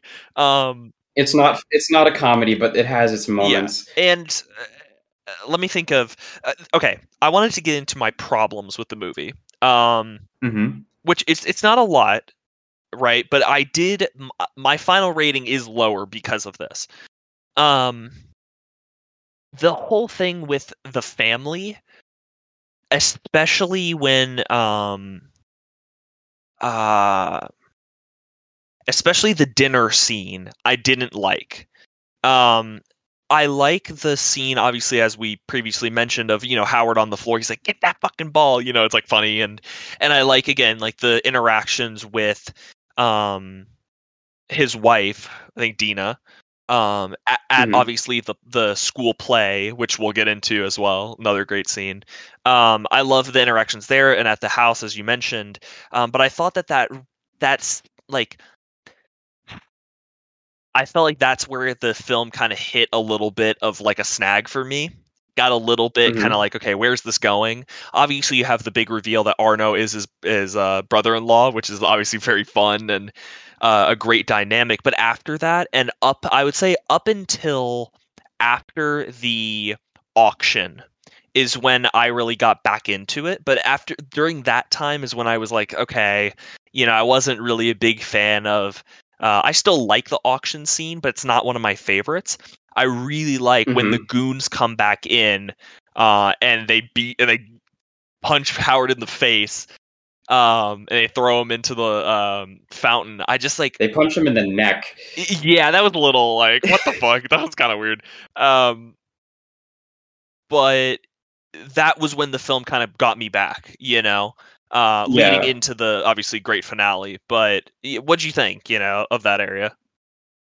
I thought that I mean, like it, it could be weak, but I thought that just this underlying intensity of it all, because like like what I said earlier, and like you know how we talk about like these micro interactions, these all all every single word that's spoken in this movie has an effect. Mm-hmm.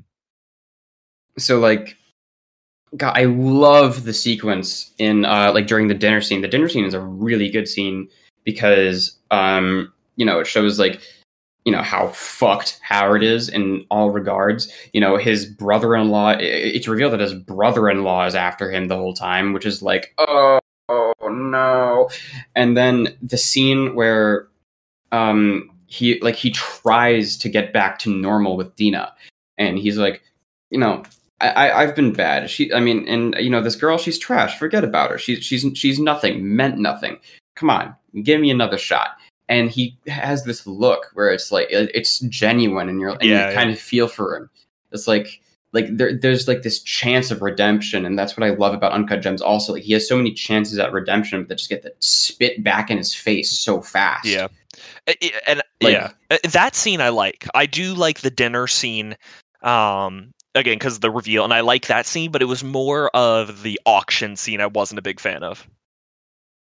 The auction scene i really enjoyed because like it, it decreased in intensity like uh, of like howard being threatened but it still had an intensity because howard was just about to get into deep shit with somebody else. Yeah. like it, it's just an, It's it's, just another another yeah, fucking problem. It's just another Piles problem. on. so like it, again it's just like a, it- like the icing on the cake of the downward spiral. Like he like he's in trouble with Dina because he's not a good husband or a good father. He's in trouble with Demany because Demany's an idiot and he's also an idiot. So it's just two idiots duking it out. He's in trouble with Arno because it, Arno keeps loaning him money and how he keeps gambling it away and losing it, even though he's a really good gambler, which is not something to be proud of, but you know he's good at it. Mm. And now he's in trouble with Gooey.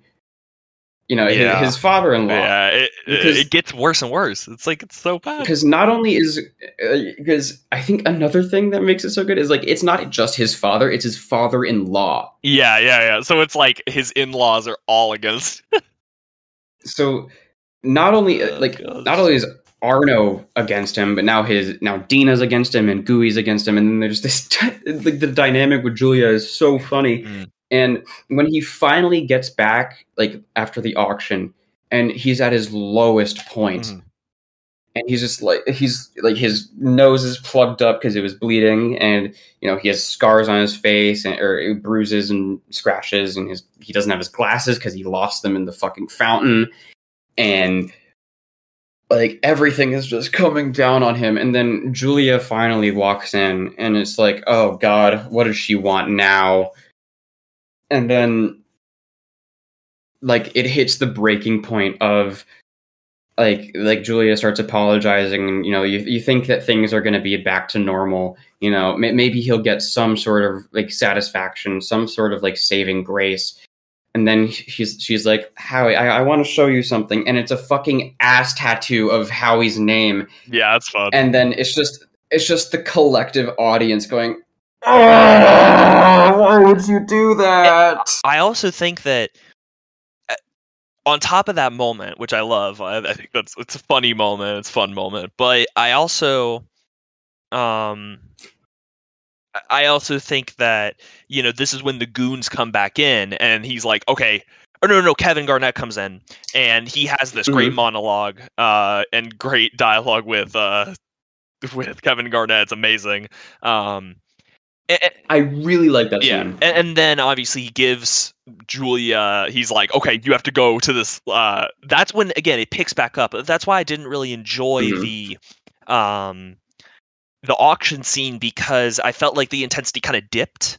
And I felt like the movie was Mhm. at its perfect best when it just kept compiling, right? And we talked about those com- that the Yeah. commotion scenes in Good Time, and one of my favorite commotion scenes is when the door's locked, like when Kevin Garnett comes in again, and the door is locked and they're Mhm. stuck in the, and it's like, oh my god, and you feel that whole like so many people asking Howard and again, what you said with the microphone placement, it's so well like the sound and you're like oh my god and you're in that same headspace you're in that like oh my Mhm. god like i just give me like i just need a fucking second you know yeah and so when it's at the high intensity that's when i really think it's like a five out of five great movie but that little that was just a little bit kind of like nah but this movie again i would say does a better job of upping the stakes when you look at good time and compare to uncut Mhm. gems you're like oh my god like you realize just how fucked um howard is right? A- just from the start and that's why it's so engaging because it's just like seeing like a a car crash. You're like oh my god it just keeps getting like worse and worse and worse and you're like oh my lord. Um it's like the car crashes and then you're like oh god that's awful and then it sets on fire and yeah. you're like oh no that's worse and then it explodes and you're like oh god I know, yeah yeah.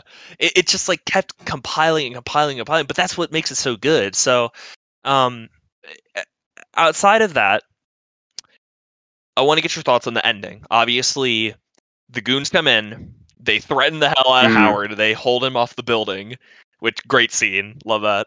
Um and then he locks them in the door and now he literally has all of his money bet on this fucking game. And uh, uh, just to add on this is like like like what hundred and seventy five thousand dollars no it's one hundred sixty five because ten percent went to Demany but hundred and seventy five or one hundred sixty five thousand dollars at stake that he could pay back to Arno yep and settle everything.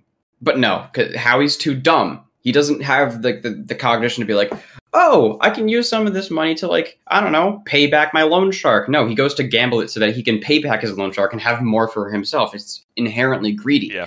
And another thing that's really well done about Howard is like his obsessive greed. Yep.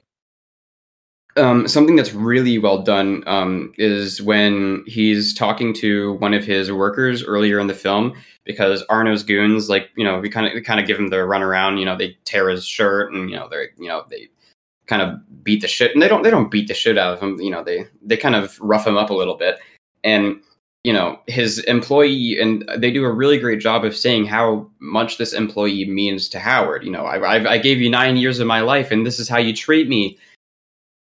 And because you know howard doesn't care. He just cares about himself. He you know he, he, he maybe d- deep down somewhere he does care about somebody else but on the on the surface but he's projecting he does not care. And you know and he spends all this time he doesn't make eye contact with his employee until he opens up this fish and gets his opal and is like well that was a really weird out of context quote so he's cutting open a fish to get an opal out and Yeah, that was fun. you know, he, he, yeah, he gets the opal out, and you know, then he like he he it's it's like he wasn't even he, di- listening to his employee. Yep. He was just like, yeah, yeah, yeah, that's okay, that's fine.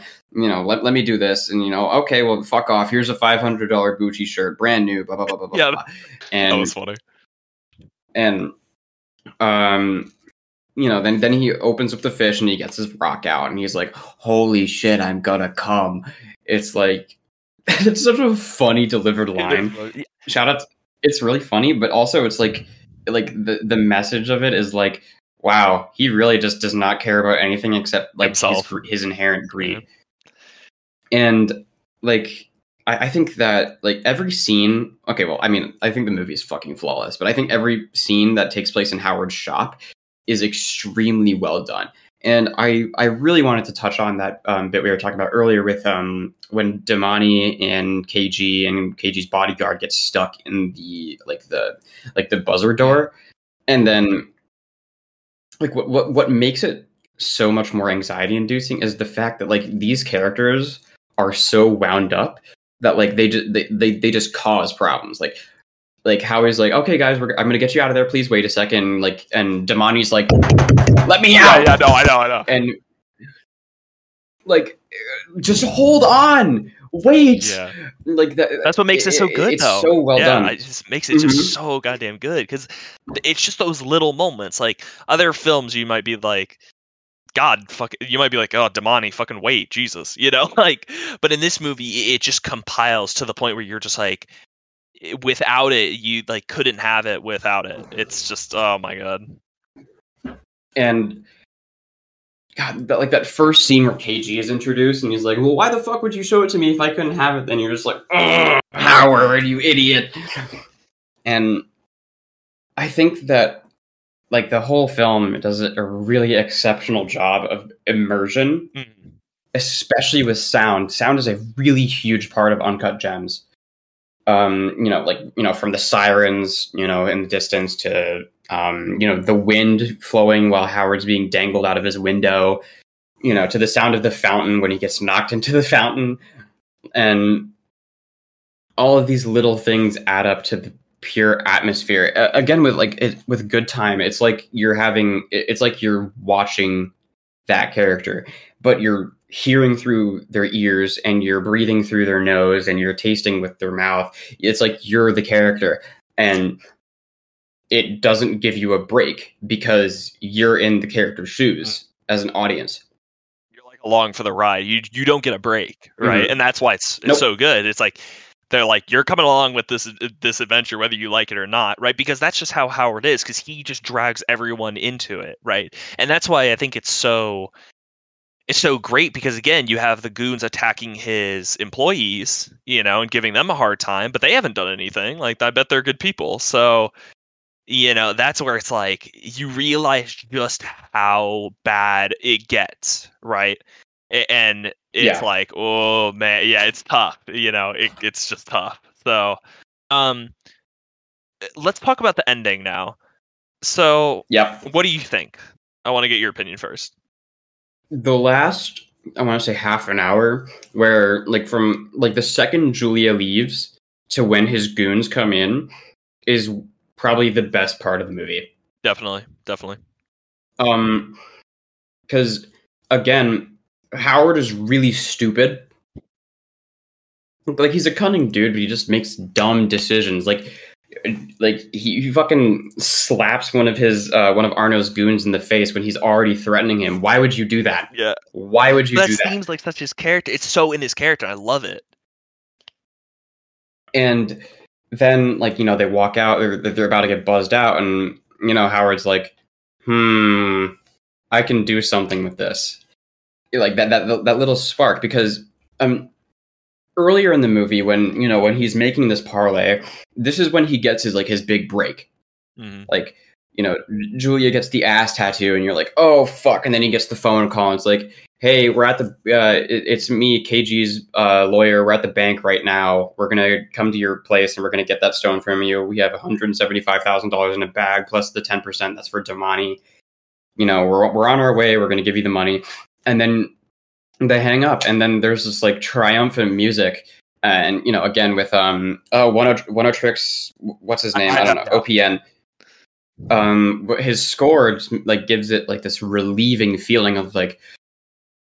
yeah like finally Okay. some like like things are gonna work out. Like you're like okay like that's see it kind of leads you into some like a false sense of security right? And i love that Mhm. because again when he does talk because howard has all the outs. He's gonna get this money from kg right? It's what you said. It's like he's Mhm. gonna get this money. It's good you know everything's going fine um everything's looking up for him. But then he just takes it and you're like it's such a good like i don't want to say it's a twist but i really think it's so in his character.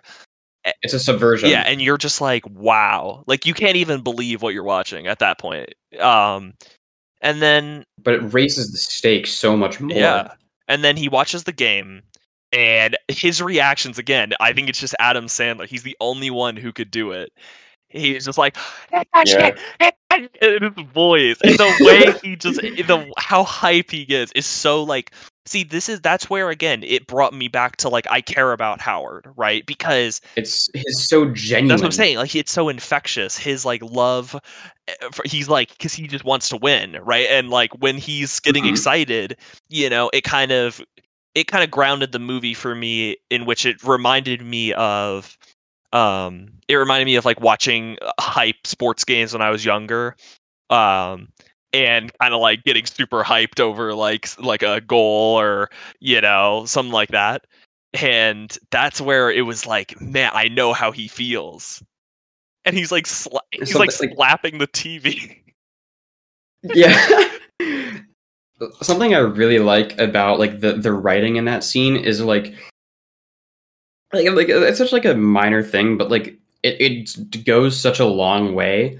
It's like um like like it, he's like it's like he's telling the audience like like when KG hits a rebound or something that's on his parlay, it's like two more, two more, and you're like and like it, it's building up. You're like okay, there's two more left. He can he's gonna make it. He's gonna make it. He needs two. He needs two more i rebounds. know i know One more free throw. You're like Ah, this is this like we're so close. This is this is how close we are. And he says like at the end, all right, we need one more rebound. And we got the whole thing. And you're like, please give him the rebound. yeah And then he gets it, and you're like, oh no way, he did it. He i know it." yeah it's like that big like it's like a release finally like it's like all again all that tension again but then uh, another subversion like I I want to tie it back to Good Time because they have this like recurring motif of what goes around comes around, and you get what you get in the end. yep You know, you, you, you, you your actions have consequences. Yeah, like they're not going to get away with everything, right? Which I love because again, it's No. like it's more realistic that way. Because it would be ridiculous if Mhm. Connie or Howard got away with everything without repercussion. And like the subversions in Uncut Gems are so well done because all the reactions feel genuine. And like while KG is, you know, hitting buckets and, you know, free, you know, half court shots and all this shit, you know, like in this door, you know, even Arno, who's our main antagonist, is like, oh my god, he's doing it. He can actually, he, he might actually be able to pull this off and, he, and I can get my money back. And then like, you know, and then then you have like the false, another false sense of a security because Arno's like, he's doing it. He's actually getting it done. You know, he'll be able to pay me back, and we don't have to worry about this anymore.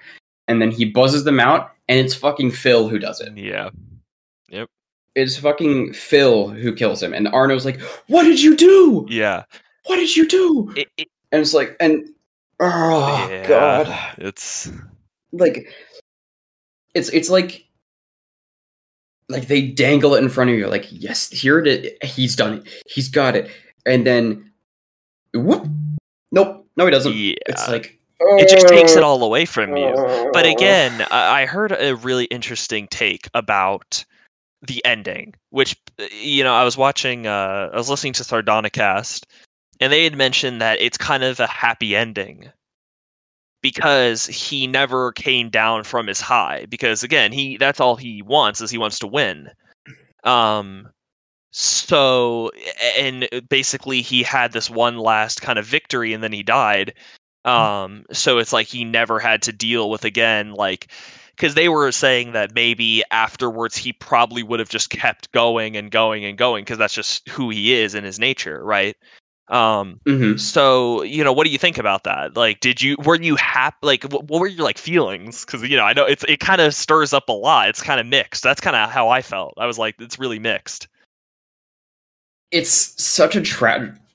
excuse me it's such a tragic ending when you're like when, when you see it for the first time but when you like when you watch it more and more you're just like yeah like I, you know you kind of deserved it you know like like Yeah. what, on, on that on that first watch you're like you know you, you're rooting for him and you're like okay like he's gonna make it out this is when he's gonna do it and then it just gets taken away just like that and you're like "Ah." yeah um i think that's actually a really good analysis of like how he died thinking that he that he won it's that's what I'm saying. It's Um, it's interesting because I didn't really think about it like that when I first watched it because I was thinking like, oh man, you know, it did kind of make me. I wouldn't say I would say it was more of a relief because I feel like it's the final payoff of everything that builds up in the movie. Um, mm-hmm. and that's what is just so like crazy is that it's like okay he did all this bad shit this guy is just a huge dick and then when he finally dies it's like it's like we can finally be free from him you know it's kind of like it's like oh Yeah. we're like gone you know it's like it's like he has a grip on us the way that he has a grip on the people around him Yeah. and i would say actually it's more of a sad ending for arno because again he is just trying to get his money you know like and Yeah. he he really like i if you look at his actions in the story people might be like oh he's a little ruthless but at the same time i felt like he was very reasonable and howard's the one that obviously Mhm. is like the one who's a huge dick so i thought again when arno got shot that was when i really kind of felt like wow that really it was like shit you know we really kind of lost like a good character here Yeah. I think the whole movie just does such a good job of showing that actions will always have consequences. Mhm. Every little e- every step you take has an effect. Yep. Like, you know, selling somebody somebody else's watch. You're like, you know, then Demany's like, "Where the fuck are my watches, bro?" And he starts knocking shit Yep. over.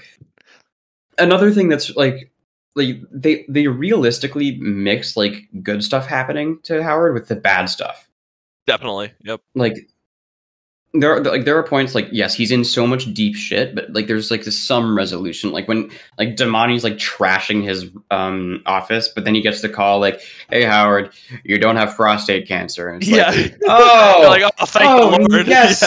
yeah. know, at least he doesn't have cancer. Yeah i know. Again it's just that like that interesting um it's that interesting kind of like juxtaposition.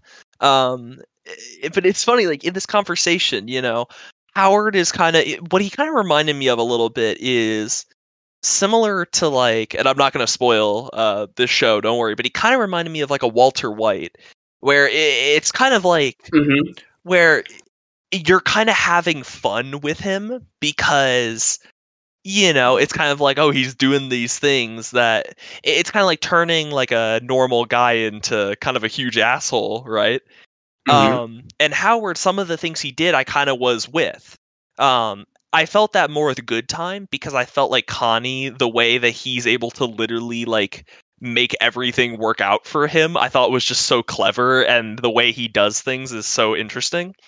Um but it's the same with howard. It's kind of like you're you're along with this kind of evil guy but you're just enjoying watching him because he's just so charismatic and he's such like a crazy dude You know what I mean? It's I don't know. Like you can hate him as much as you want, but he's still really charming. Yeah, that's what I'm saying. Like I think if he didn't have that charisma, like with his character, then you know, I I have a big problem with movies where I have no sympathy for the character. You know, hmm A- and I kind of again, I kind of felt that with um with some other uh I, I think in sorry to bother your last discussion, I kind of mentioned that that you know, like I felt no kind of sympathy for the the like Steven Yeun and Jermaine Fowl, Fowler because like again, can you blame uh, Lakeith Stanfield for for needing money? You know, because he's just working a job. Yeah. So, but this movie again, like he's so just energetic to watch. Um, it kind of reminded me also like another Breaking Bad. It's kind he's kind of like Saul. That's pretty much exactly what he's Mhm. like. Um, except Saul is kind of like a good, an actual good person. Like he has good intentions. yeah. Howard is just trying to get the most for himself, right? And I like the fact Mhm. that they didn't hold back on that. They really went all the way and were like, okay, we are going to just make this dude just a, an asshole and we're not going to give him a lot of redeeming qualities because he doesn't. Like trying to list redeeming qualities of him is really difficult. a lot of the redeeming qualities can just be put down to Adam Sandler's delivery as the character. And, Like he's so charismatic. Like you know, I mean, you know, he's despite his other two children, he's super nice to his uh, oldest son. And Kinda. another another thing. Well, I mean, Yeah, compared, compared. You know, and he, like he has this like it's this weird charisma about him that it, it, I just can't get away from. Yeah. like you know like like he's you know like when kg comes back into his shop after giving him this full runaround he's like hey, you know I- i'm so happy to have you back in my store kg come on Yeah, come yeah, to the office you want some Powerades and and you're like It's so fun. It's like so yeah, he's fun. being, he's, he's being such a nice guy but he's like but you're also like in like the full realization like wow. Yeah, you know like what he is, you know? Like you know what he did but he's still like come on kg do you want some Powerades come on. Yeah I, I what i really love and is when like again he's kind of encouraging kg in that first instance where they they um they meet where he's like that's the gem right there that's the gem. he's just so fun like he's so funny That's the stone. Yeah. That's the stone. like, That's history right that there. was You made from understand? fucking dinosaur he wanted he said some goof shit like that it was so funny. The dinosaurs saw this Oh, shit, yeah, man. yeah. Oh my god. Just like but that's what I'm saying, because he reminded me of, again, like a lot of those kind of sleazy people who try to sell you stuff. But if Mhm. they're really charming, you can't really like hate them, you know? So it's because as much as Mhm. you really you know, obviously he's a horrible guy. Um it, just from a pure business, he's so entertaining to watch, right?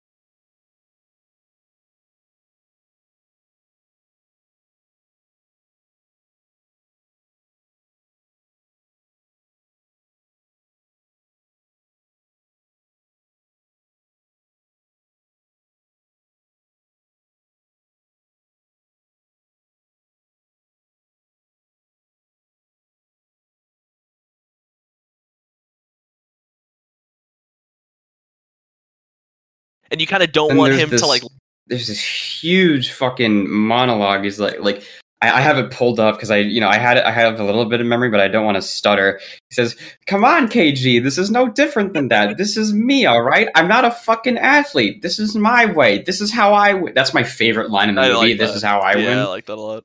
Like, But before I get into like the rest of this monologue, there's a lot of just, all right, well, no pun intended, gems in this movie. Yes. Like, like just like um uh at, like when KG is first in uh the shop, you know, you, you, like and D- the KG and first and Demany first show up, and like you know you're you're giving Howard all this credit, and he's like he's just a super charming guy, and he, he's kind of a goofball, and then. And KG is like, who who is who is this guy? And Demany's like, he's just some crazy ass Jew. I thought it was Yeah. so funny. A lot of clever dialogue. And- Eh, but this huge fucking this huge monologue that that Howard has And he's like, "We're we're a team, KG. This is a fucking lock. This is a fucking feeling. All right, we have it. They don't know. You and I know. All right. This is how I win." So fucking charismatic, and he's Yeah. like, you know, they think that you're not going to score 20 points against the 76ers. I mean, what the fuck is this? Just it, it, it it's so charismatic Yeah. and I love Howard Ratner's character cuz he has he blends this like wow, this guy sucks to the, like this guy is just this guy is like leaking charisma out of his pores. Like it's so Yeah. well done. And, and I also love the fact that again that has kind of like a double thing because he is trying to kind of be sweet to KG, um, but he's also trying to work against him because he's trying to fire him up because he needs KG to perform. So that's why he says all that Mhm. stuff, and I love that because it has that double meaning of not only being okay, it's kind of Howard doing his little show, um, but it's also he's like, yeah, they don't fucking believe you. I I know, like he's you know he believes in him, right? And he creates that kind of false sense that like we're in it together, right? And I l- just love it so much. And even KG's kind of like, Jesus, Howard, you're kind of fucking crazy, right? When he's making the bet, um, yeah, but uh, it's just. I don't know. I mean, that's pretty much everything I have to say on the movie. I could keep talking, but I mean, I can talk about this movie for fucking ever. those are all the points Like- I have. like there's just so many little pieces in this movie that I can pick apart for hours because it's just so perfectly layered. I oh my god, I love like there's there's a lot of scenes which I think are the heart of the movie. Like the the ending 30 minutes is like the like the, the big like okay, here we go. But the ramp up to that with, you know, Julia coming in, take like like it's it's all in like one fell swoop. So, um, you know, Julia comes in, shows her the ass, shows him the ass tattoo. Is like, oh god, and then um, KG's lawyer calls him, and they're like, okay, we're gonna bring you this money, and they're like, oh great, and then um, you know, they KG gives them the money, and then Julia goes out, and he's like, you know, he peeks out the window and says, um, you know, uh, I, I wrote I wrote down the bet in this bag. I want you to go to the Mohegan Sun and I want you to read out this bet word for word um, to the teller. And uh, like you know, another another tidbit in that moment is when you know Julia says "I love you" to Howard. He doesn't say it back. Yeah, It's it, it's Those little so moments. fucking Yeah, phenomenal. those little moments really, I mean, add up. Uh, I I give the film, I would say honestly, if I was gonna give it honestly on a scale of my enjoyment, because it's not very like fun to watch, because again, it is very No. stressful. I honestly would give it maybe like a three or something like that. But if we're talking about pure Mhm. filmmaking, amazing story, um, acting, all that, then I obviously I'd give it a four and a half out of five. Oh, so you increased it a bit. Yeah, definitely. I mean, just thinking about it, and obviously talking about it, it just makes me realize just how good it really is. Um, yeah, but again, it's not one of those movies that I would put on a lot because it is very like it, it's Mhm. kind of tough to. I don't want to say it's like tough to watch, if that makes sense. It's just very like. It's not like In your face. yeah, you know, it's one of those that like when you watch, you're gonna be like, you know, it's very like fun because you're kind of wanting it, but it's Mhm. not one of those where I could just be like, oh, I'm gonna, I'm gonna throw on uncut, you know. So I don't know, but I mean, th- those are my feelings. What's your rating? Five out of Five, five. five, no yep. questions asked. Five out of five. Um, I I, I want to like just say I have like a bias to Uncut Gems because it's like I I watched that movie um when I, w- I went out with a bunch of my friends. They went to go see some uh this anime called Weathering with You that I really had no incline to watch, but I just wanted to be with them because they're my friends. So they went to see that, and I originally had a ticket to see Greta Gerwig's Little Women. Mm. And I went into the theater for like 10 minutes and I'm like, I'm not really feeling this. So, and, but I, before I walked into that theater, I, I saw that Uncut Gems was going to be showing in around, in around like 15 minutes. So I stayed a little bit for Little Women. I was like, yeah, this isn't my thing. So I walked out, went to Uncut Gems. Theater was completely empty. I picked the best seat in the house. I, I stayed from the big, from the opening credits to when the janitors at the movie theater told me to get the fuck out. Yeah. It's just an experience, and I mean, I didn't. I watched it obviously just on Netflix, but not as glorious. But I, I still, I still just loved it. I mean, yeah, I just loved it. it's just it's so fucking phenomenal and i cannot wait to see what the safdie's done next i hope that they diversify their range a bit from these like anxiety inducing thrillers and maybe do, do something a little more low-key or you know so, something with like a, a, a larger cast instead of just like one focused lead because good time was like like it was their breakout but uncut gems really put them on the map for what they can do next Definitely. No, I agree. Yeah. And uh yeah, that's pretty much it. Um I hope everyone uh, enjoyed listening and uh yeah, probably we'll see you guys next week. See you next week thanks for listening guys.